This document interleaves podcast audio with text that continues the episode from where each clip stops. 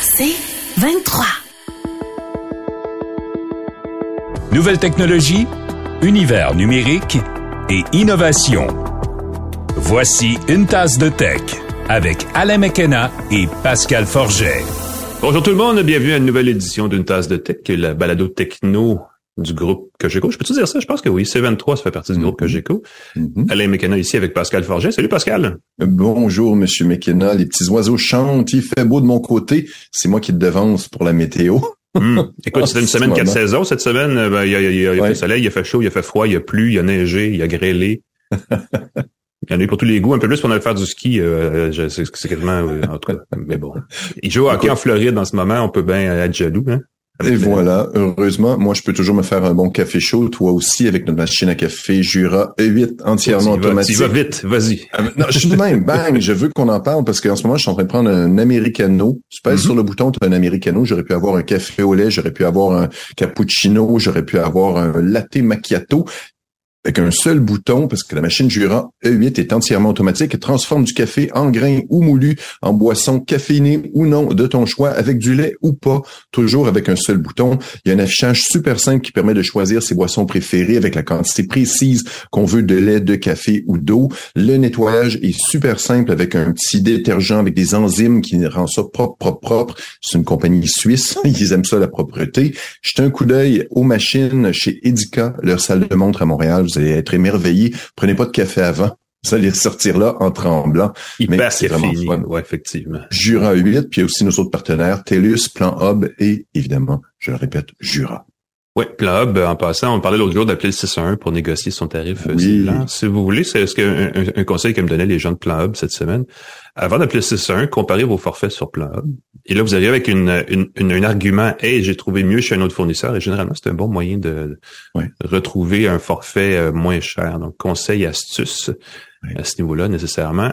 Euh, et euh, parlant de parlant de forfait cellulaire, c'est drôle parce que euh, on parle souvent des fournisseurs cellulaires et des nouveautés qu'ils offrent et des, euh, des choses comme ça. Il y a une nouveauté assez étonnante de Bell cette semaine euh, où il y a- en fait ça a commencé cette semaine qui permet qui va permettre aux membres Aéroplan, euh, qui est le programme de fidélité d'Air Canada, de de- d'envoyer des, textos, des messages textes gratuitement à bord des avions qui ont du Wi-Fi, des avions d'Air Canada nécessairement à partir des applications euh, où on peut faire la messagerie Wi-Fi, là, donc Facebook Messenger, Apple Message, message par Google sur Android et euh, WhatsApp. Mhm. Euh, donc c'est quand même c'est quand même intéressant comme petite nouvelle. Oui. Je sais pas si C'est- euh, drôle parce que je- je- j'ai publié la, la courte nouvelle euh, sur le site de Branchez-vous puis je l'ai partagé puis euh, je disais ce qui serait le fun? Pour vrai, ce serait des frais d'itinérance euh, réduits parce que c'est là où tu sais quand on voyage on veut Oui. utiliser son téléphone. Mais Oui. je pense que c'est une, une étape dans ce sens-là, peut-être un pas dans la Oui. bonne direction. Et d'offrir simplement les services de messagerie de texte. C'est pas beaucoup de bandes passantes. Fait qu'ils vont pas se ruiner avec ça. Tu peux pas regarder de vidéos YouTube. Tu peux pas euh, monopoliser. Moi, je vois des gens qui s'installent dans l'avion, puis qui veulent regarder des vidéos YouTube. euh, Ouais, non, la euh, bouffes de la bande passante, passante, c'est là. pas- non, Euh, c'est tandis qu'avec du texte, tu peux prévenir tes collègues qui étaient dans l'avion, tu peux prévenir que tu arrives, tu peux dire euh, l'avion va se poser Ouais. dans une demi-heure. C'est très, très chouette. Je trouve Il y ça a un beau deux, euh, service. les, les- les avions Airbus d'Air Canada ont deux niveaux de Wi-Fi. Il y a le Wi-Fi pour euh, qu'on paye pour avoir ses courriels du web et il y a une version euh, plus élevée, probablement avec un meilleur débit pour justement diffuser de la vidéo. Mais ça coûte cher pour les vols. là. Ça c'est, une entrée au cinéma. un cinéma à 30 000 pieds dans les airs. Allez savoir. Ben, on peut pas se plaindre quand même. C'est quand même magique. Hein? On vole dans les airs, puis on se plaint d'avoir à payer pour avoir du Wi-Fi. On n'aime pas ça payer, mais moment donné. Moi, j'ai toujours dit, ça me prend une machine à café. Là, on a une machine à café et du Wi-Fi, Ah oui. puis je peux travailler de partout. Donc voilà. Un Juste la machine espresso dans tous les avions Air Canada, puis je suis en Ah, business. c'est fantastique. Exactement. On va rentrer tout de suite dans le gras de l'actualité de la semaine. Pascal, si tu le permets, à rappeler euh, rapidement en passant que l'actualité d'Info Bref, non, l'actualité d'une tasse de tech est présentée par Info Bref. Vous voulez savoir chaque matin ce qu'il y a d'important dans l'actualité? Ben, abonnez-vous à l'infolette matinale d'Info Bref. Chaque jour, l'essentiel des nouvelles au Québec et dans le monde. Ça s'essaye gratuitement sur infobref.com. Allez voir ça.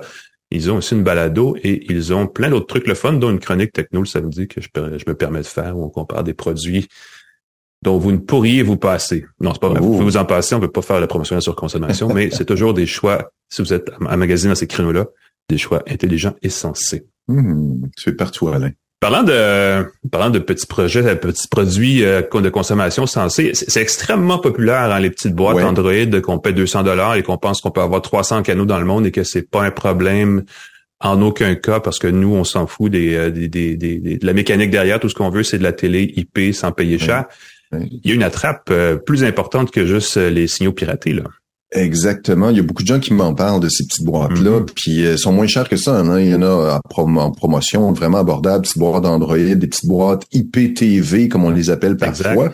Euh, ben non seulement le contenu qui est partagé par ces boîtes-là, c'est souvent du contenu piraté, du contenu illégal, on s'entend. Je pense pas que la police va courir chez vous parce que vous l'avez là, mais c'est quand même moralement euh, douteux de d'utiliser ces, ces produits-là. Mm-hmm. Et en plus, non seulement on va se retrouver avec un appareil qui a des logiciels malveillants directement de la boîte qui arrivent de l'usine.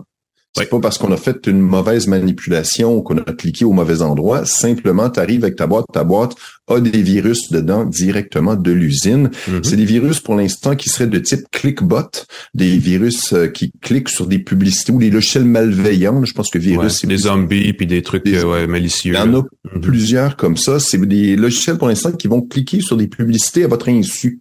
Donc, ça va générer des revenus publicitaires frauduleux. Ça, c'est pas pour vous les revenus publicitaires, c'est pour les pirates qui gèrent le réseau de logiciels malicieux.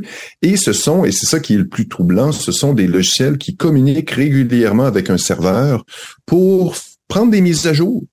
Peut-être euh, même se, donc se, mettre à jour pour avoir de nouvelles missions. Donc le, logiciel malicieux est plus à jour que le système de la boîte. Exactement. Et là, ça pourrait permettre à faire, par exemple, une semaine des attaques de déni de service, mhm. saturer les serveurs de services euh, qu'on veut. Ça pourrait servir à générer de la crypto-monnaie, donc ça consomme plus d'énergie. Ça travaille fort en background. Euh, les boîtes qui ont été trouvées, c'est des compagnies, c'est des modèles abordables de marque Allwinner et Rockchip ça se trouve sur Amazon sans problème. Euh, ça vaut aussi, et ça c'est troublant comme nouvelle, ça vaut aussi pour certains téléphones Android. Il y a des firmes de sécurité qui ont révélé ça cette semaine. Euh, les logiciels seraient infectés, encore une fois, dès que tu reçois, c'est un logiciel malicieux dans ce cas-ci qui s'appellerait Guerilla, qui peut injecter un virus dans des applications légitimes. Donc, tu as ton téléphone tout beau, tout neuf, tu installes des applications dessus, boum, ça s'infecte, ça pourrait prendre tes communications et tout. Ça vient ça d'un rapport de Trend Micro, une firme de sécurité informatique, qui n'ont pas nommé la marque. Alors, je veux pas vous inquiéter, c'est probablement pas Samsung, c'est évidemment pas Apple, mais c'est peut-être des téléphones d'entrée de gamme qu'on trouve sur Android. Euh, et je vous me permets là-dessus, il y a des gens qui vont dire, ouais, ouais, mais j'ai installé un antivirus que j'ai trouvé qui me dit que ça va régler le problème. Il y a beaucoup d'antivirus de compagnies douteuses qui sont aussi des logiciels malicieux. Alors, vous, vous pensez régler le problème et vous, mm-hmm. vous empirez la situation avec des antivirus douteux. Gardez ça en tête. Euh, quand on joue avec des, euh, quand on tombe dans les, zones grises et les zones noires du web, euh, on risque de salir. C'est ça qu'il faut toujours se mhm. dire. Même si c'est pas illégal de consommer du contenu piraté, parce que c'est la loi qui est ainsi faite. Ce qui est illégal, c'est la distribution commerciale à des fins commerciales. Euh, c'est pas légitime et c'est pas c'est pas nécessairement propre comme comme activité. On aime euh, On parle beaucoup de ben, tu parlais de streaming, on parle beaucoup de, stockage en nuage aussi constamment parce qu'évidemment les gens c'est rendu de nos jours on a huit services différents de stockage de photos sur euh, nos appareils téléphoniques quand on les active tout tout part en vrille. Ça fait beaucoup de volume de contenu sur les euh, sur les infrastructures en nuage des grands fournisseurs et chez Google on s'est posé la question mon dieu comment optimiser cette situation pour récupérer une bonne partie de notre nos, stockages en, en info nuagique euh, sans que ça pénalise personne, ben, ils ont décidé de mettre une date d'expiration sur les comptes Google, tout simplement. Hein. c'est une mesure assez draconienne quand on y pense. Euh, mais ça fait suite à ce qui avait déjà été annoncé en 2020 où on disait ben, on va effacer le contenu des comptes inactifs. Là, ce qu'on a décidé, c'est qu'on va carrément effacer les comptes inactifs. Euh, les comptes qui ne sont pas utilisés sur une période de deux ans vont être effacés. Euh, les comptes Google, donc ça inclut les comptes Gmail, les comptes Google Photos, les comptes euh, pour les Google Docs, euh, toute la patente. Évidemment, les comptes gratuits, les comptes pour lesquels les gens payent vont continuer à faire rentrer des sous chez Google. Ça, c'est pas un problème.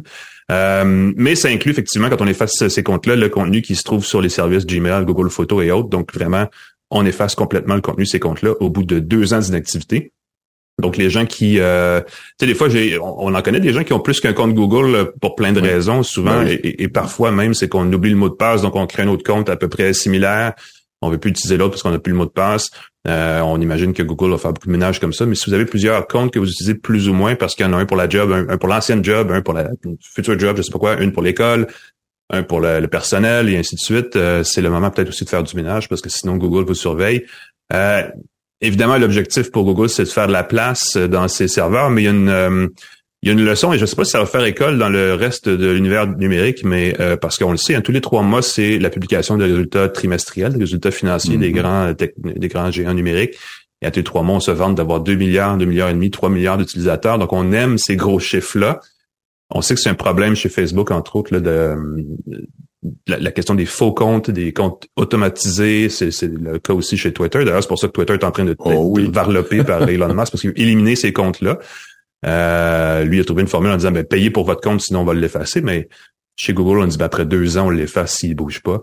Et peut-être que Facebook devrait aussi arriver avec une stratégie du genre pour éliminer euh, tous ces comptes qui créent beaucoup de bruit sur Internet, qui congestionnent les réseaux, qui congestionnent aussi finalement les serveurs infonuagiques.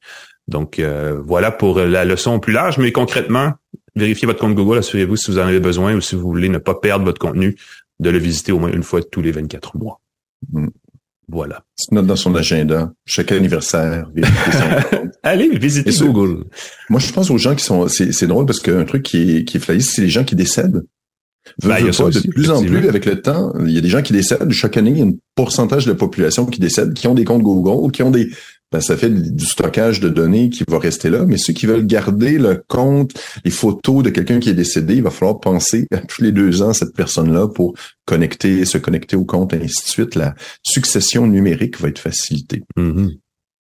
Euh, la semaine passée, on parlait de services dérivés de l'intelligence artificielle de Google, dont Med, euh, euh, comme il l'appelait, Med Lama, qui permet de scanner des rayons X, entre autres, de façon plus efficace et plus automatisée que ce que feraient des spécialistes, hein, des humains. Et là, il y a la version musicale de ça qui, qui est maintenant disponible, Pascal. Oui, c'est Musique LM. C'est un service de Google qui est annoncé il y a quelque temps. Ils ont fait une démo de ça. On pouvait écouter quelques extraits de musique qui est générée avec l'intelligence artificielle, l'intelligence mhm. artificielle générative. On tape quelques mots, on décrit le type de chanson qu'on veut entendre. Une intro joyeuse et très dynamique pour une chronique de radio sur la technologie, par exemple. Mhm. Et on nous en propose non pas une, mais deux. Et pourquoi on fait ça? Un, pour que tu puisses comparer, tu peux choisir celle que tu préfères et tu peux donner un petit trophée à celle que tu préfères, la petite musique que tu préfères. Et pourquoi on fait ça? Ben, pour entraîner l'intelligence artificielle. C'est gratuit, mais mm-hmm. on te dit, peux-tu en passant me donner ton feeling sur la version qui est meilleure?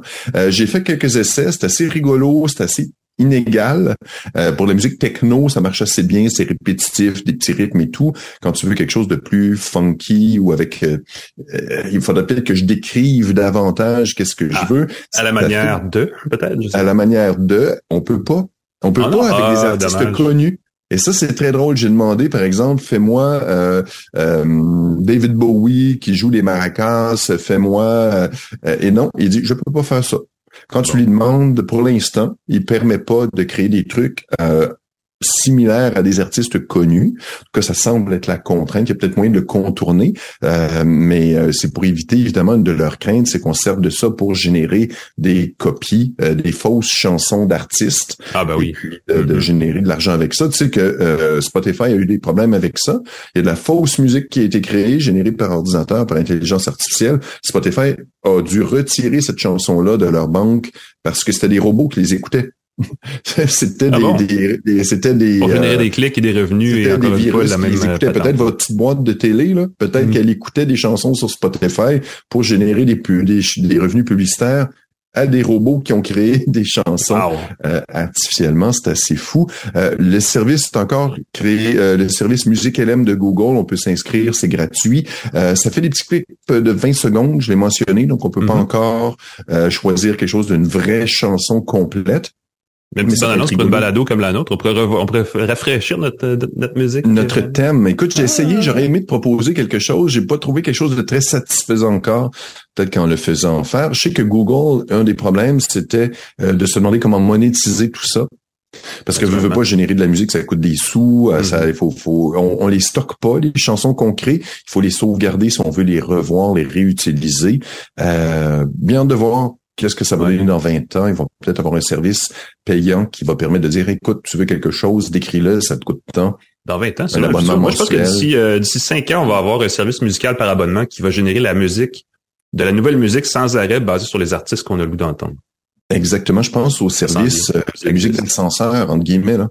Ah, ça aussi, ben Ou oui. ben oui, Ouais, plutôt ouais. que d'avoir de la musique euh, connue, tu veux une musique d'ascenseur, entre guillemets, qui jamais la même exactement, euh, parce qu'on est même les boucles de quelques heures de musique dans les magasins, dans les boutiques. Tu travailles dans une boutique euh, huit heures par jour, tu entends la même musique à un moment donné, tu Les huit chansons de Noël là, qui jouent dans le temps des fêtes dans les c'est ça, épiceries du les Québec. euh, oui, oui, ça serait effectivement. euh, Imagine que tu puisses générer quelque chose constamment euh, évolutif euh, en fonction de tes envies et tout. Ça peut être qu'on devrait partir une, une business, euh, un petit, un petit, euh, petit truc pour arrondir les fins de mois, Pascal, dans le secteur musical. C'est le service, et là, le nom va m'échapper juste parce que j'en parle, mais il y a une entreprise qui promet de générer une radio entièrement par l'intelligence artificielle. Ouais, c'est- c'est- Donc, c'est carrément, dis-nous euh, t'es où, dis-nous le style que tu veux, et tu as des animateurs virtuels qui vont aller fouiller sur Internet les résultats, la météo, ils vont aller fouiller euh, les résultats du sport, les résultats de la loterie, ils vont aller chercher ça, Mhm. puis il y a un animateur, une voix de robot, euh, mais qui sont parfaitement naturels maintenant, qui vont dire Hey, bonjour euh, Montréal, euh, bonjour Gaspésie, bonjour Chicoutimi. Euh, Aujourd'hui, euh, on parle de ça sur Twitter, bla bla bla bla bla bla. Et ça part de la musique de ton choix en fonction de tes préférences. Ça Mhm. pourrait être de la musique générée par ordinateur. Euh, je- J'en parle un petit peu dans le devoir lundi. Euh, ChatGPT a maintenant des plugins, des logiciels. Et c'est un peu ça, c'est que ça permet d'utiliser la mécanique derrière ChatGPT pour faire des choses automatisées. Aller chercher une banque euh, d'informations, de la météo, des trucs d'actualité. Ça peut me permettre de créer des systèmes automatisés, effectivement. Euh, c'est drôle parce qu'on parle, on a parlé de Google, on parle de Facebook. Les grands technos sont dans l'intelligence artificielle à fond de train. Et une entreprise dont on entend très peu parler dans ce créneau-là, c'est Apple qui euh, tout d'un coup, euh, ben évidemment, ils ont leur truc là. Apparemment, dans deux semaines, on va parler de réalité virtuelle avec eux. D'ailleurs, on va Mhm. parler dans le deuxième segment de cette notion de la popularité Mhm. du métavers. Mais euh, entre-temps, ils ont fait une petite annonce cette semaine qui est quand même assez, assez intéressante parce qu'elle touche le quotidien des gens peut-être de façon plus sérieuse. Apple qui est très axé sur l'accessibilité depuis quelques mois, là, peut-être un peu à l'image de ce que fait Microsoft et de ce que fait Oui. ce que fait aussi Sony en fait récemment. Google en a fait pas mal aussi. Trouver des façons de rendre leurs appareils électroniques plus accessibles, ce qui est normal parce que les outils existent, la technologie est là, il faut juste la mettre en application. Et Apple donc a annoncé euh, la création, le lancement de trois nouvelles fonctions d'accessibilité sur son iPhone qui vont être euh, lancées dans une mise à jour l'avenir dans les prochaines semaines, sans doute euh, quelques jours après la fameuse conférence WWDC là, qui va être au début juin à Cupertino. Les trois fonctions en question permettent évidemment de rendre plus facile l'utilisation du iPhone pour des gens qui ont certaines certains handicaps. Euh, le premier, ça s'appelle le live speech. C'est une euh, fonction qui permet d'enregistrer à l'avance une série de phrases assez courantes qu'on utilise nous-mêmes couramment euh, et qui on pourra ensuite utiliser, donc faire jouer au moment opportun euh, pour intervenir plus rapidement, par exemple dans un appel vidéo de groupe. Euh, tu sais, des gens, des fois, on est un petit peu la misère, on a la misère à formuler des phrases, même les gens qui sont juste gênés, en fait, euh, ou qui ont de la difficulté avec le langage, peuvent préenregistrer des phrases clés, genre euh, je m'objecte, objection, tu sais, comme le François Pérus. Remboursé! et, et- et sans doute des phrases plus sérieuses aussi. Euh, mais c'est une fonction assez intéressante. La deuxième fonction est peut-être la plus, je veux dire, audacieuse de certaine façon. Ça s'appelle, ça s'appelle Oui. Personal Voice. Euh, c'est une fonction qui, euh, l'appareil, bon, le téléphone va demander à l'utilisateur de répéter à l'oral une série d'expressions pour créer un modèle de sa voix. Ça prend 15 minutes et euh, c'est pas exactement une série là, mais c'est euh, c'est un, c'est un synthétiseur de voix sur l'appareil qui ensuite va être utilisé par le téléphone pour lire du texte. Donc, synthétiser la voix de quelqu'un qui aurait un problème de voix ou qui a une maladie ou un handicap qui euh, va affecter à terme sa capacité de s'exprimer à l'oral. Mhm. Donc ça, c'est une fonction qui est un peu préventive parce qu'on peut préenregistrer ensuite, on tape du texte et automatiquement, c'est comme si on parlait. Euh, on pourrait être l'émule de Stephen Hawking, par exemple. Mais en version pas mal plus fun à écouter, probablement, sur la, la qualité de la, du synthétiseur vocal, parce que ça, le- le- le- le- le- l'outil qu'utilisait Hawking était peut-être un petit peu daté un peu, là, mais on a vraiment fait des progrès de ce côté-là. Et ça, c'est sur iPhone. Et la troisième fonction, ça s'appelle le, le mode de détection. Évidemment, c'est en anglais, donc c'est le detection mode. Euh, ça permet aux gens là, qui ont un trouble de la vision euh, d'utiliser leur téléphone pour identifier des objets qui se trouvent autour d'eux. Des objets, mais aussi des gens, parce qu'on peut, à partir de, de, de, de- l'appareil photo, là, euh, faire, dans le fond, identifier par l'appareil ce qui est autour de nous. Peut aussi reconnaître où sont les portes et si elles sont fermées ou ouvertes, ce qui est pratique là, quand on veut Mm. quitter une pièce qu'on on a de la misère à identifier la, en situation sombre ou peu importe là, euh, la, la nature de la porte. Euh, la reconnaissance d'image va aussi permettre de repérer euh, des euh, objets à proximité. S'ils sont identifiés, c'est écrit dessus, ceci est un, une peine de lait, mais on va reconnaître la peine de lait, mais il va aussi avoir de la reconnaissance mort, la, visuelle tête- la d'objets. tête de mort sur le Ou le lait qui a du verre dessus va être identifié comme Ah oui, sans doute. On pourrait faire un gag et dire que si les, euh, les joueurs étoiles des Maple Leafs de Toronto ont leur face sur une pinte de lait parce qu'ils ne sont pas présentés depuis quelques semaines dans les séries de la Gazette de hockey, Oh, peut-être qu'ils vont être reconnus par Alain. Ah, Voilà, gag voilà. euh, sportif ici, fais pas Ben souvent, oui. mais c'en est un. Ce, ce mode de détection-là va peut-être permettre de diminuer l'application Be My Eyes qui permet aux gens handicapés visuels de pointer, de demander à des gens dans le monde, des vrais, des, vrais humains, Mhm. de leur dire qu'est-ce qu'il y a devant eux. Et la personne qui a un handicap visuel peut pointer son téléphone puis dire, écoute, euh, euh, que la chaussette est-elle verte ou rouge? Euh, je- Oui, exactement, handicapé. as raison. C'est vrai, on en avait parlé il y a quelques semaines, effectivement. Puis, euh, je vais aller plus loin, mais si un jour on voit des lunettes de réalité augmentée signées Apple, hein, cette Oh fonction-là de bientôt. détection, de reconnaissance de- dans l'image d'objets, ça va devenir un compagnon, c'est sûr qu'il va avoir une fonction-là. Euh, ce serait même euh, un peu weird que ça n'existe pas. Éventuellement, si le fameux, fait les fameuses lunettes, parce que ça, ça reste que des rumeurs pour l'instant, mais si elles voient le jour, ben, les Mhm. gens vont peut-être mieux voir grâce à ces lunettes-là. À suivre, c'est une mise à jour euh, au cours de l'été. On les annonce sans doute peut-être parce qu'il va y avoir plus de choses annoncées autour de ça, mais c'est une façon de, de- de- de- d'alerter les gens à l'existence de ces choses-là qui s'en Mm. viennent bientôt. Ça fait le tour de l'actualité pour cette semaine. Pascal, on va prendre une petite courte pause et euh, je pense qu'après la pause, on va parler de l'existence ou pas du métavers en 2023 parce que c'est un buzzword. On en parlait toutes les trois secondes l'année passée. Là, de quoi on n'entend plus parler? Mhm. J'ai peut-être une ou deux idées pourquoi. Restez avec nous, Tellement, on en est et on en tellement parle. 2022, le métavers. Ah, écoute, faut être de son temps. Bougez pas, on revient à une tasse de tech.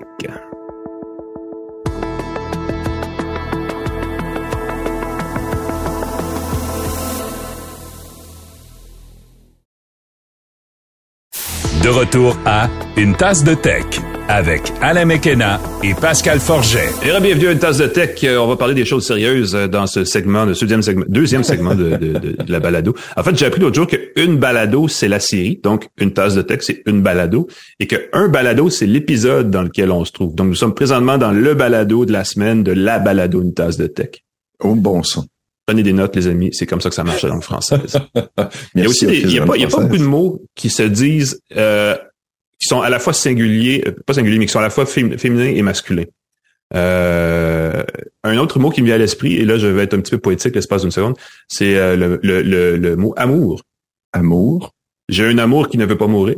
Je, je sors ma Mhm. guitare. Mais J'ai mes premières amour. amours furent euh, donc au pluriel c'est féminin, puis au, au, au singulier c'est masculin. Il n'y a pas orgue aussi?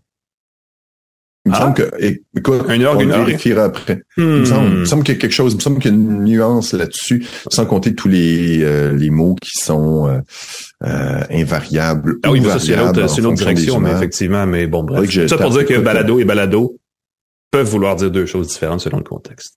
Écoute, masculin ou féminin, euh, au singulier orgue et masculin, en ancien français, le nom avait les deux genres, Ah bien bon? qu'il était plus souvent employé au féminin. Écoute, je regarde les premières lignes, là, merci Google, dans Ah oui. l'office. euh, Ça, la- ça vaut pour orgue, mais ça vaut pas nécessairement pour avion et euh, ce genre de choses. Puis ces gens sont là, regarde une belle avion dans le ciel. Non. Un Non, non, équipe. non. Moi, J'entends souvent une équipe. Ah, ça c'est bien. Ça c'est Ouais, étonnant. une équipe de hockey. Faut se tromper euh, solide pour dire une équipe, me semble, mais c'est pas. euh, Ouais, je sais. Bon. Écoute, on parle de de de de de de, Parlant de choses, de gens qui se trompent des revenons- fois. revenons, C'est ça, euh, le- c'est ça le lien, Pascal. Des choses concrètes. J'ai eu, euh, j'ai fait un papier euh, dans le Devoir là, la semaine dernière où j'annonçais la mort du métavers. Euh, et, et ça a suscité une certaine réaction parce qu'il existe une économie du métavers qui est un peu euh, bourgeonnante, émergente, naissante, euh, un petit peu partout, incluant à Montréal, parce qu'il y a des gens qui croient dans le développement des technologies de réalité augmentée, de réalité virtuelle, euh, virtuelle et de réalité mixte, ce qui est tout à fait valable, ce qui va continuer d'exister aussi. Mais le terme métavers était sur toutes les langues l'année dernière, était sur toutes les langues en 2021, et il y avait une raison très simple, c'était le terme utilisé par euh, Facebook, qui est devenu Meta Oui. hein, pour ça, Oui. euh, pour parler de son univers de réalité virtuelle. Ils ont lancé une- une- un paquet d'applications. Ils ont dit on va investir à peu près 10 de notre chiffre d'affaires dans leur euh, métavers jusqu'en 2030 et jusqu'à date c'est 32 milliards de dollars américains donc qui ont été investis là-dedans. Et euh, il est supposé avoir, il était supposé avoir cet été un nouveau casque euh, Oculus euh, plus abordable que le dernier, avec peut-être un mix de réalité augmentée et virtuelle. Et là, au mois de mars, Facebook a mis 25 de ses gens à pied et on a parlé beaucoup, beaucoup d'intelligence artificielle, mais zéro du métavers. Donc, ce qu'on sent, c'est que cette notion-là du métavers est, euh, est mise à mal. Euh, je suis pas le seul. Il y a bien des euh, j'ai, des homologues américains, entre autres dans les technologies, qui suivent aussi le même but que, nous, euh, Pascal, qui, qui ont écrit la même chose là, dans les dernières derniers jours. on sent que c'est, c'est agonisant si c'est pas mort le métavers. ça n'enlève rien aux technologies qui existent et qui sont viables, n'est-ce pas? Mais ça enlève le buzz. C'est une belle illustration, en fait, en accéléré de tout ce qui est ce fameux cycle de hype, le hype cycle en anglais, qu'on peut traduire par cycle d'engouement, euh, où on a vraiment vu rapidement un engouement généré par une très grande entreprise, et ensuite la ballonne est un peu un peu éclatée. Euh, et ça crée évidemment, ça enlève le buzz, donc ça crée de l'espace pour les gens qui développent des technologies viables. Et euh, ce qui est intéressant, c'est que en exposant cette situation-là, ce qu'on a entendu de, la réaction de bien des gens, c'est ah, ne vous en faites pas, Apple va arriver avec ses lunettes dans deux semaines et ça va relancer, ça va cimenter une fois pour mmh. toutes euh, le créneau du métavers. Là-dessus, moi j'ai deux choses à dire pour faire avancer la conversation. La première, c'est que Apple, quand ils rentrent dans un marché, ils rentrent, ils entrent dans un marché qui est émergent. Mmh. les fois où Apple a connu du succès en, en, investissant des nouveaux créneaux, c'est des créneaux qui étaient en croissance naissante mais en croissance soutenue. Je ne sais pas si le métavers est en croissance au niveau populaire, au niveau grand public, sinon qu'il est vraiment juste en croissance parce que les grandes entreprises investissaient massivement pendant un an ou deux. Ça, moi, c'est le doute que je laisserais planer là-dessus. La deuxième affaire, c'est que si Apple lance ses lunettes, ces fameuses lunettes de Reality OS, telles que la rumeur le dit depuis quelques semaines, et ça, ça arriverait le 5 juin, euh, en tout cas, ça serait dévoilé le 5 juin pour une mise en marché peut-être éventuelle. Je suis pas mal certain qu'on n'entendra jamais le mot métavers, ou en tout cas en anglais metaverse, et qu'on va inventer une nouvelle expression ou qu'on va utiliser une autre expression parce que c'est sûr, sûr qu'on voudra pas donner un petit peu de publicité à Facebook, qui est essentiellement le concurrent d'Apple à bien des, à bien des égards. Donc, je pense qu'on peut euh, assez, euh, de façon assez sécuritaire dire que le métavers est mort, mais qu'il va y avoir un nouveau métavers qui va probablement en émerger euh, ensuite. Euh, cela dit, parce que faut, j'apporte une autre nuance à ça. Euh, Meta n'arrête pas nécessairement de, de, croire dans le métavers, même si on n'en parle plus vraiment, même si on a focusé ailleurs, parce que ce qu'on a voulu faire, évidemment, parce que la situation financière de Facebook est un peu plus euh, complexe depuis quelques, au moins un an et demi. On a voulu évidemment parler d'intelligence artificielle parce que c'est là où on voit vraiment du potentiel de croissance rapidement. Ça a rassuré les investisseurs. L'action de Facebook ou de Meta a, évidemment pris, pris du volume depuis ce temps-là. Et ce qu'on dit, c'est que malgré tout, on continue de croire que d'ici 2035, donc dans 10-12 ans, le métavers, ou en tout cas ce qui va s'appeler quelque chose à partir de l'année prochaine, pourrait avoir une valeur de 760 milliards de dollars américains en termes de, de marché. C'est beaucoup d'argent, ça. Mais ça, c'est ce qu'on a dit, de l'intelligence artificielle, c'est ce qu'on a dit euh, de, de, des ordinateurs personnels à une époque, c'est ce qu'on a dit de tous les marchés émergents. Au mm-hmm. début, on dit ben non, euh, euh, c'est qui qui avait dit on allait avoir 40 ordinateurs dans le monde, ça allait être suffisant. Il y en a des milliards maintenant. mais la question que je me demande, moi, c'est Apple qui va lancer, qui devrait lancer ses lunettes de réalité augmentée puis comme mhm. tu le dis, euh, évidemment, Apple va arriver avec une solution magique pour euh, régler tout ça, va nous faire découvrir, va inventer la réalité euh, virtuelle euh, le 5 juin, puisqu'on va oublier tout ce qui a été fait avant, euh, quand comme quand Apple arrive avec des technologies le que fameux iPhone euh, qui, années, et le téléphone intelligent, ben oui, tout le monde sait ça. Il y avait il y avait pas du tout de BlackBerry ou de Palm avant ça, non Non, non ça n'existait pas. Mais mm-hmm. évidemment pour ça, pour ça il y avait raison Apple. Ils ont quand même trouvé la ah, formule des téléphones. Ça, ça c'est quelques ils ont fait des très très très belles choses, mais souvent ils ont repris quand ils sont arrivés avec un écran par exemple, OLED. Ça faisait mhm. des années que Samsung et compagnie avaient des écrans OLED. La recharge sans fil, ça faisait des années que les concurrents avaient des recharges sans fil et ainsi de suite. Euh, moi, ce que je me demande, c'est est-ce qu'ils vont arriver avec un modèle d'affaires intéressant? Combien va coûter leur casque? Ça va être quelque chose qui va démocratiser, qui va rendre ça Apple n'est pas connu pour ses produits pas chers, alors j'en mm-hmm. doute fortement. Mais est-ce qu'ils vont avoir un modèle d'affaires le fun? Est-ce qu'ils vont avoir quelque chose? Est-ce qu'ils vont avoir une killer app Exact. La réalité. C'est, je pense que tu mets le doigt dessus. Et c'est le et c'est ce que Meta ou Facebook en tout cas n'a pas réussi à faire, c'est d'arriver avec un environnement ou une application qui attire les gens en grand nombre. Je pense mm-hmm. que l'application c'était le fameux euh, Horizon World, là, qui est une espèce d'environnement de travail euh, en réalité virtuelle, qui devait aussi être un environnement pour socialiser en, réalité virtuelle. Et ça, ça n'a mm-hmm. clairement jamais fonctionné au niveau où on l'espérait. Euh, les fameux avatars avec des jambes et tout ça, ça a été un paquet de troubles. Ça a vraiment été mal euh, ficelé. sans doute que si Apple lance son application, son, son, environnement, il va y avoir une espèce d'application qu'on voudrait présenter comme le killer app.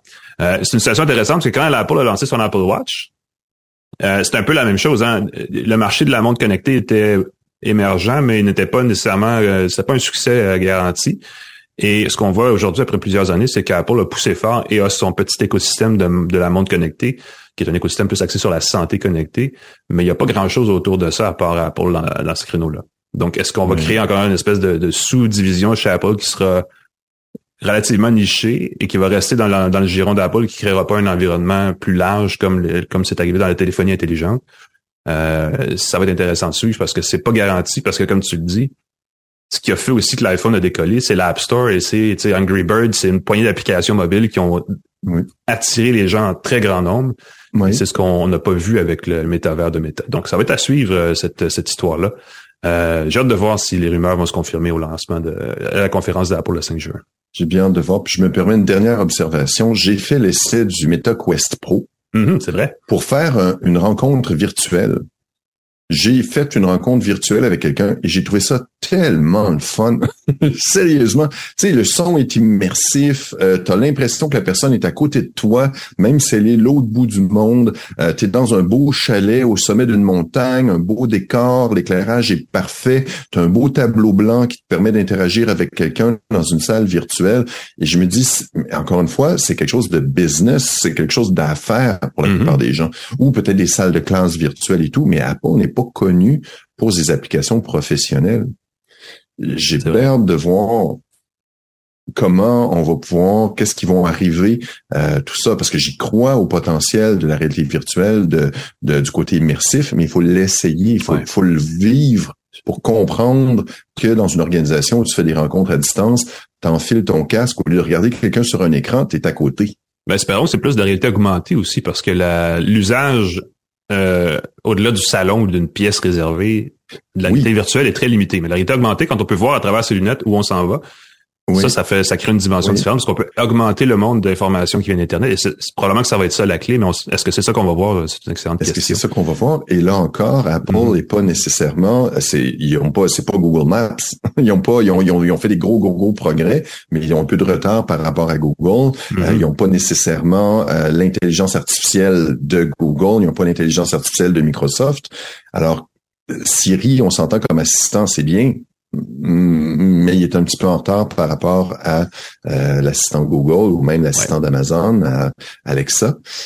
J'ai hâte de voir. Je, suis très, très curieux. Ben euh, parce que ça, si, on se fait encore une fois aux rumeurs, euh, Apple en a pour trois ans avant de vraiment arriver avec une stratégie complète. Donc peut-être qu'on va lancer un produit pour intéresser une très petite clientèle de bêta ou de, de, de, gens qui sont pressés d'adopter, puis ensuite on va élargir à partir de là. Mais à suivre, donc. Le succès n'est pas garanti et clairement, ce que Meta hein, euh, nous prouve, c'est que le métavers de Meta, encore une fois, lui est probablement... Euh, s'il est pas mort, il est agonisant. J'ai hâte de voir comment ils vont, comment ils vont rebondir ensuite pour la prochaine, la, suite de cette histoire-là. Ça fait le tour de la question, les amis. C'était comme notre pause éditoriale de la semaine. Euh, on va prendre une pause, pause tout court de quelques secondes et on revient avec nos tests produits. Je vais vous en montrer un, puis il est assez pesant. J'ai ça, moi. Vous êtes c'est quoi ça? Est-ce que c'est oh. Je vous dis pas c'est quoi, on en reparle. Oui, je vous montre le mien aussi pour ceux qui nous regardent sur YouTube. Exactement. Restez avec nous, on en parle tout de suite à une tasse de tech.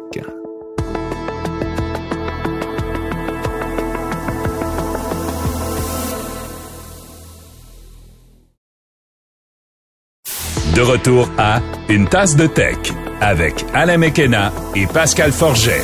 Et bienvenue à une tasse de tech euh, édition euh, 4 saisons. On le disait cette semaine, il a fait une météo euh, typique euh, de toute l'année, dans le fond, 12 mois en 3 jours. et c'est le moment de l'émission où on se gâte, on parle de nos gadgets mm-hmm. les plus intéressants du moment. Et toi, tu as une montre qui me rend un peu jaloux, là, la G-Shock c'est une gamme de montres assez le fun. Euh, Parle-nous un peu de ce que tu Le nom de produit est assez compliqué, je vais te laisser le prononcer. Écoute, c'est un peu comme Sony, les noms de produits sont pas super sexy du côté de Casio. C'est la. G-Shock Move GBD H2000. Et j'ai le modèle jaune, le IA9. Voilà. Le modèle avec le bracelet jaune que j'ai choisi pour sa flamboyance. On sait que les montres G-Shock, c'est des montres costaudes. C'est une grosse montre au poignet. J'ai l'air de rien, j'ai un gros poignet. Mhm. Et la montre et costaud dessus. C'est une montre qui est connectée. C'est pas qu'une montre euh, G-Shock standard qui a une résistance au choc à toute épreuve. Il y a une espèce de coque autour qui est vraiment euh, à peu près indestructible. J'ai pas eu du plaisir à tenter de la détruire, mais tu peux l'échapper, la cogner. Elle a une résistance à l'eau jusqu'à 200 mètres. Euh, donc c'est quand même, euh, t'as pas trop d'inquiétude si tu te baignes avec, si tu nages avec, si tu prends ta douche avec elle est connectée et c'est ça qui est fantastique. Ça permet de la comparer peut-être à la Apple Watch, ça permet de la comparer à la montre Google, ça permet de la, comparer à d'autres montres sportives en général. Et là-dessus, je suis assez content, même si, attention, précipitez-vous pas. Euh, si vous êtes des amateurs de Polar, si vous êtes des amateurs même de Fitbit, vous allez mhm. être un peu déçus parce que les fonctions sont limitées. La Casio est pas réputée pour la qualité, la constance de son application. Premièrement, avec la montre qui a un GPS intégré, fantastique, euh, moniteur de la pression atmosphérique, peut nous prévenir automatiquement s'il y a une chute de pression importante. C'est vraiment une montre là, faite pour les baroudeurs. C'est une montre pour aller en camping, en expédition s'il y a quelque chose qui se passe, ta montre va te prévenir. Il y a une boussole mm-hmm. qui est intégrée qui va te permettre de. Puis c'est une boussole électronique. C'est pas une boussole avec un petit euh, cadran dedans. Euh, ça va permettre de mesurer ton rythme cardiaque aussi, la mesure de ton oxygène dans le sang la durée du sommeil, les fonctions de base sont là, euh, mais l'application est assez limitée. Au niveau des choix de sport, par exemple, tu peux mesurer une course, euh, tu peux choisir ta course, ta course en, en sentier. Non, en euh, chantant, t'allais dire, hein, t'avais le goût de courir en chantant. En chantant, tu peux courir en chantant, en chantier. euh, tu peux nager en piscine ou à l'extérieur, donc ça va mesurer ta position, la marche, le vélo, la course en sentier, je l'ai mentionné, le gym, mm-hmm. ou encore un interval timer. T'as pas 30, 40, 50 sports comme sur d'autres montres. Ce que ça va faire, ça va enregistrer tes données, ça va le faire apparaître dans ce qu'il appelle euh, le life log. Assez basique, tu vois ta course, tu vois le trajet sur une carte, euh, tu peux revoir les moments de ta course. La, position peut être mesurée en 3D. Donc, j'ai trouvé ça très drôle en pour aussi? en montagne, en altitude, qui fait une randonnée. Et ce que j'aime le plus, c'est que c'est une montre qui a un système de charge hybride. Et ça, je trouve ça fantastique. La montre va toujours afficher l'heure. Il va toujours te donner les fonctions de base, même si elle est déchargée. Ah bon? Du moment que tu as un peu de soleil dessus, tu vas pouvoir voir l'heure. Et ça a l'air idiot comme fonction, mais tu dis comment ça se fait qu'une Apple Watch, comment ça se fait qu'une montre Pixel, comment ça se fait qu'une montre Fitbit moi, j'ai déjà couru, tu pars pour courir le matin, puis ta montre à flanche, tu vois plus l'heure, tu n'as plus d'idée, tu n'as plus de chronomètre, tu n'as plus rien. Et donc, avec son système hybride de recharge, tu vas avoir besoin de la charger par USB une fois de temps en temps. Écoute, la montre a pris plus de un mois avant qu'elle ne se décharge, mais elle continuait de fonctionner, continuait mm-hmm. de voir l'heure.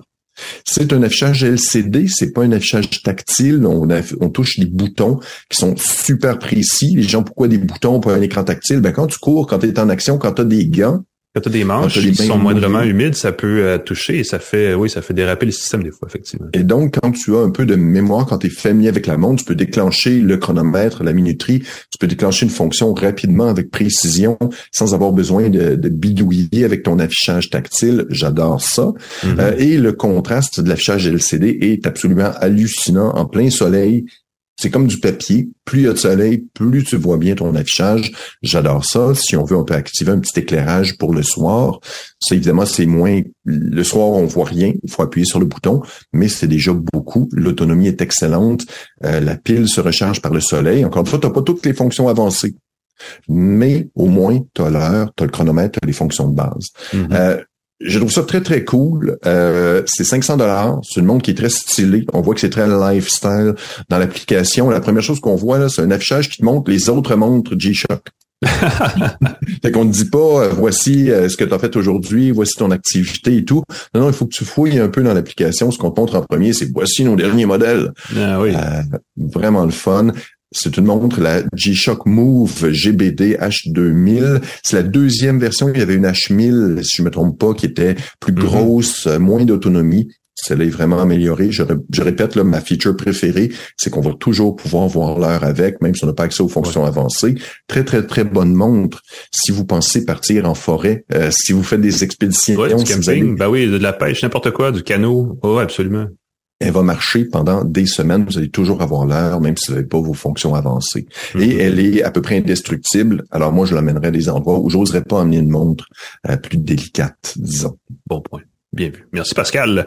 De mon côté, j'ai un gros gros engin là, un gros produit qui a été présenté il y a à peu près un mois, je pense. C'était fin avril, quelque chose comme ça au Canada. On l'a vu, on en a parlé aux États-Unis un peu plus aussi. C'est le Sonos Era 300. C'est une enceinte connectée qui a été présentée à mon grand dame, mais probablement aussi au grand dame de bien des gens et de Sonos surtout, un mois ou peut-être un mois et demi trop tard parce que euh, entre-temps, Apple a lancé son HomePod de deuxième génération, la grosse enceinte connectée d'Apple, et euh, il présentait ça comme la nouveauté avec le, son spécialisé et une meilleure richesse sonore et euh, quelques gadgets de domotique intégrés. et à ce moment-là, le HomePod était une, belle offre, mais quand on met les deux côte à côte, on se rend compte que Sonos ont vraiment un produit supérieur au HomePod avec le Era 300. Je vais vous le dire tout de suite, l'HomePod est 400 dollars. Déjà, c'est pas donné. Donc, je sais pas si vous avez retenu vos sous. Vous n'allez pas aimer le Sonos Era 300 parce que lui, il est 560 dollars. C'est extrêmement cher pour, une, pour un haut-parleur. Soit connecté ou pas, là, je veux dire, il pourrait avoir des jambes puis se promener dans la maison, ça serait quand même assez cher. euh, mais ce qu'elle offre pour le prix, c'est certainement un des meilleurs euh, ensembles de, de, de, fonctions musicales, sonores et peut-être aussi un peu de connectique là, euh, toutes marques confondues d'enceintes connectées. Euh, on parle d'un appareil euh, qui fait aussi dans le son spécialisé. Évidemment, il est compatible avec le, standard euh, Dolby Atmos. qui permet d'écouter de la, de la vidéo, parce que certaines, je pense Netflix, entre autres, diffusent en, en, son Atmos spatialisé. on peut écouter de la musique spatialisée aussi.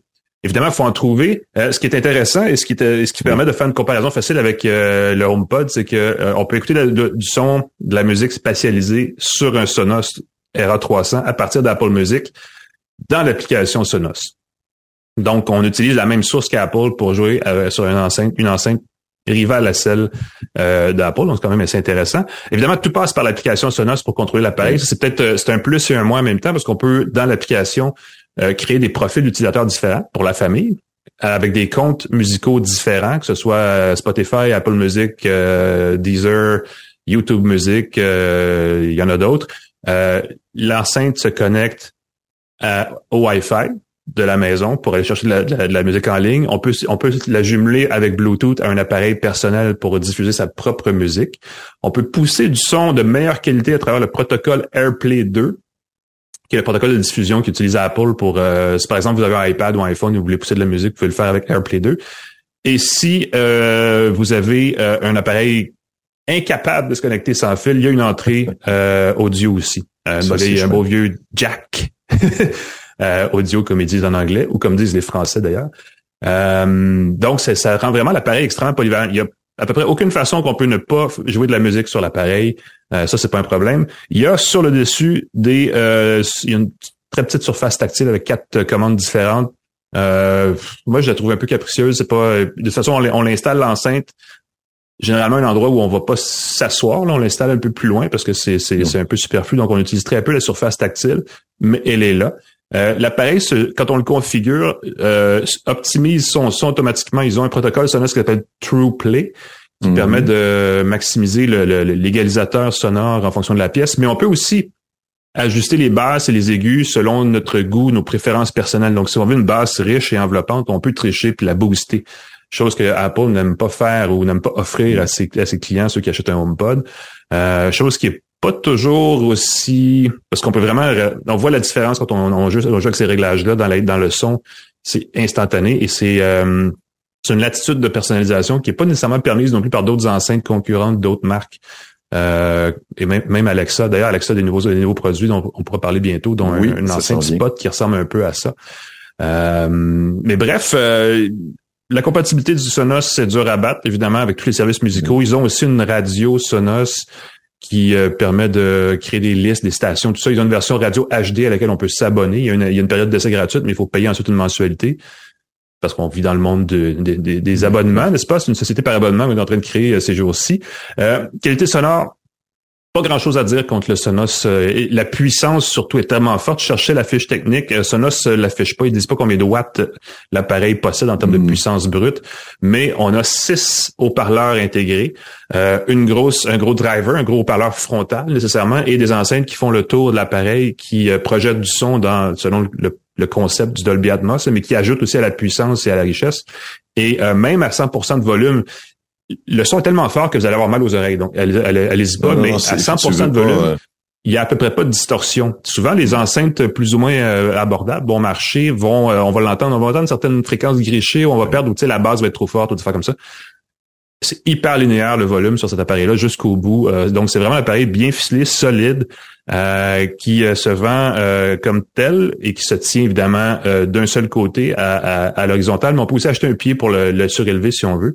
J'ai pas, je ne rappelle pas du prix là du pied, mais c'est évidemment moins une centaine de dollars de plus. Euh, et on peut aussi. Me pas, c'est une connectique standard, si je ne m'abuse. C'est mm-hmm. la prise, c'est une vis de, de trépied. Ouais, c'est vis. Euh, en fait, c'est une paire de vis dans son cas.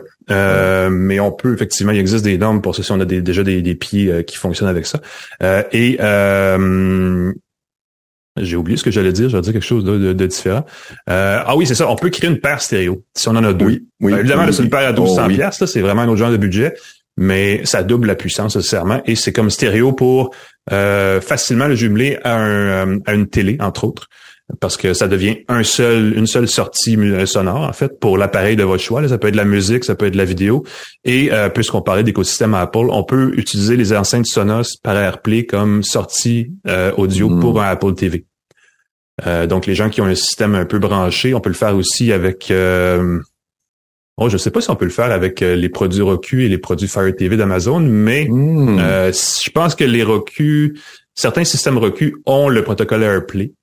Je ne sais pas s'ils l'ont dans l'autre oh, sens. Ça pourrait être. Euh, mais ça devient un système qui remplacerait une barre sonore, parce que souvent les barres de son, ça coûte 1000 ben dollars anyway. Donc ben ça ici, on a une, une, une paire d'enceintes. on peut en prendre juste une, on peut, on faire tout ce qu'il faut avec juste une enceinte, mais si on veut pousser un peu plus loin, on peut faire effectivement une paire stéréo. Évidemment, ça coûte plus cher, on se comprend. Euh, c'est d'ailleurs son principal défaut, le prix. S'il était 150 dollars de moins, euh, ce serait tout un coût de la part de Sonos. Euh, les capacités de fonction connectées sont extrêmement limitées. Évidemment, c'est pas une, pas un cerveau pour votre maison connectée. Il y a la mm-hmm. capacité de commander Alexa ou l'assistant Google à même l'enceinte pour régler certaines choses, évidemment plus idéalement associées à la musique, mais aussi plus largement. Mais c'est pas fait pour être le point de contrôle de vos serveurs, vos lumières et tout ça. C'est vraiment pas ça l'objectif.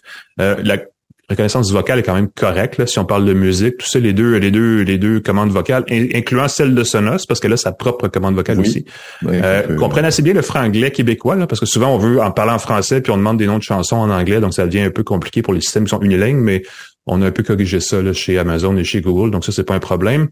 Euh, je veux dire, le son spécialisé, la musique spécialisée, là, Cassez-vous pas la tête avec ça. C'est euh, c'est bien beau puis c'est le buzz de l'année là, mais euh, si c'est si vous cherchez absolument à avoir de la musique spécialisée à 100%, ça vous prend genre 30 haut-parleurs dans une pièce répartie en 360 degrés de façon complètement euh, folle. Calmez-vous. le son Atmos est le fun dans la pseudo-ambiophonie que ça crée pour de la vidéo. Si vous regardez un film, puis vous voulez un film surround, puis vous voulez pas avoir les 5.1 haut-parleurs avec le caisson, euh, ça peut faire la job si votre pièce est bien faite. Mais si votre pièce, moi, votre pièce est trop grande ou on perd beaucoup de, l'environnement euh, sonore là, que ça crée. Donc, euh, je vous dirais, faites-en pas une priorité. Sonos vend aussi les ERA 100 beaucoup moins cher, qui est une version plus réduite de ces enceintes-là, qui probablement, dans la plupart des cas, va faire la job suffisamment pour une fraction du prix là, mmh. pour la musique dans une pièce et tout ça, parce que ça vient assez fort, puis ça vient toute la maison va l'entendre, votre musique, si vous l'écoutez avec ces enceintes-là. La RA100 se combine bien, comme c'est moins coûteux. Si tu veux faire une paire, moi j'achèterais deux RA100. Voilà. Comme ça, tu as une belle paire stéréo. Si tu veux économiser un appareil qui va te donner de la spatialisation, du moins un effet stéréo intéressant avec un seul haut-parleur, tu prends le RA300. Mhm. Je l'ai essayé moi aussi, il faut que je le dise. Moi, si la spatialisation, honnêtement, j'ai pas trouvé la façon d'entendre une chanson et d'être certain qu'elle était spatialisée volontairement. Mais j'ai été super surpris de redécouvrir des chansons que j'aime beaucoup les chansons sont plus aérées. Je sais pas comment le dire, mais on dirait que tu as la batterie autour, tu as, le rythme autour, tu as les, les, les, les, bruissements au centre, euh, tu as, le chanteur qui, qui, est plus présent, tout est plus aéré versus un seul haut-parleur qui garoche tout. Et j'ai mhm. trouvé ça extrêmement agréable. J'écoutais ça, j'étais comme wow. Ben, La façon de savoir si on écoute de la musique spécialisée, c'est quand on va dans l'application, c'est écrit Dolby Atmos. Voilà. Mais tu vois, j'ai quand il faut quand il faut regarder si c'est effectivement ça, qu'on entend, c'est parce que c'est peut-être pas nécessaire de miser là-dessus comme un comme un incontournable. Il faut le trouver, puis il faut ensuite que ça s'affiche, puis il faut que ce soit compatible, que ce soit bien diffusé. Mais euh, je veux dire, comme les gens ont dit euh, dans les collègues américains là, qui et je l'ai écrit aussi déjà, mais je vais vous le dire vocalement. C'est certainement la meilleure enceinte connectée que vous pouvez acheter en ce moment, la RA300. Malheureusement, son prix est trop élevé. Donc, si elle avait été moins chère, là, ce serait le deal de, l'année, mais là, clairement, à ce prix-là, je pense que ça s'adresse à une clientèle qui a vraiment le goût de, se distinguer avec une enseigne qui est quand même assez costaude aussi. Là. Après, un, bel espace, euh, euh, c'est deux gros dictionnaires un sur l'autre là qui qui qu'on a besoin d'avoir comme espace pour euh, pour installer ça sur une tablette. Donc ça vous prend aussi une tablette assez solide, merci. Et les jeunes qui se demandent, c'est quoi un dictionnaire? Ah, c'est un gros gros livre. C'est une boîte à chaussures. C'est une très grosse boîte à chaussures en termes de, de, volume. Mais c'est lourd comme euh, deux, deux, trois briques là. c'est quoi un livre? Euh, C'est quelque chose que vous pouvez probablement écouter en version audio sur un Sonos Era 300. Mm-hmm. à travers un service comme Audible ou peut-être d'autres choses. Euh, mais euh, Sonos sera 300, 560 dollars malheureusement. C'est juste le seul défaut qu'elle a. Sonos.com, allez-y voir. Évidemment, il y a d'autres produits Sonos plus abordables, mais euh, celui-là, c'est la nouveauté. Et je comprends l'engouement pour l'avoir essayé assez régulièrement avec de la musique. Si vous aimez la mm-hmm. musique de qualité, euh, évidemment, il y a possibilité de vous faire convaincre d'acheter un système à 3 à 3 000, à 4 000, à 5 000 dollars, mais vous pouvez aussi avec une enseigne comme ça, c'est un bon point de départ. Ce que j'aimerais de Sonos, c'est qu'il fasse une ERA 300 édition extérieure qu'on puisse mettre sur le, la terrasse l'été. Oh, résistante à, à, la pluie ou aux intempéries, qu'on ben puisse avoir une petite ambiance de terrasse des fois. Euh, ben Je suis pas certain qu'il y a une coupe de microbrasseries, de bars et de, de, de restaurants à Montréal qui serait d'accord avec moi là-dessus. Mais on en reparlera une autre tantôt. Ben oui. Est-ce qu'on remercie nos partenaires, Alain? Oui, monsieur. Vas-y, Pascal. Plan Hub, TELUS, Jura, merci beaucoup. Grâce à vous, on boit du bon café, on a mm-hmm. une bonne connexion réseau et on a une bonne connexion réseau à beaucoup. Euh, le groupe C23, le groupe Cogeco, hein, qui mm-hmm. diffuse et distribue notre podcast. Merci beaucoup. Entre autres avec euh, C'est quoi ou le 98.5. Claude Hébert à la mise en onde. Alain McKenna, je te salue. Tu es partout. Tu es dans le devoir. Tu es dans Branchez-vous. Euh, tu es dans mon cœur. Ah, et moi, Pascal, Pascal Forgette, qu'on peut trouver sur sur pascalforget.com. Euh, amusez-vous, ça me fait toujours plaisir d'avoir de vos nouvelles. Yes, merci Pascal d'avoir été avec nous comme à chaque semaine euh, et à tous vous autres qui ont ma phrase est mal partie et à vous tous. Oui, voilà, parce que c'est le niveau de langage qui est pas le même. Donc, merci à vous tous de nous écouter ou de nous regarder. Euh, nous sommes, vous le savez, sur toutes les plateformes numériques que vous pouvez imaginer où on peut être. Donc, si vous nous regardez, vous voulez nous écouter, il y a possibilité de faire le switch et inversement aussi. Sinon, ben, on vous dit bonne fin de journée. On se reparle la semaine prochaine pour une autre tasse de tech. Entre-temps, faites attention à vous. Et à la prochaine. Bye bye. À la prochaine.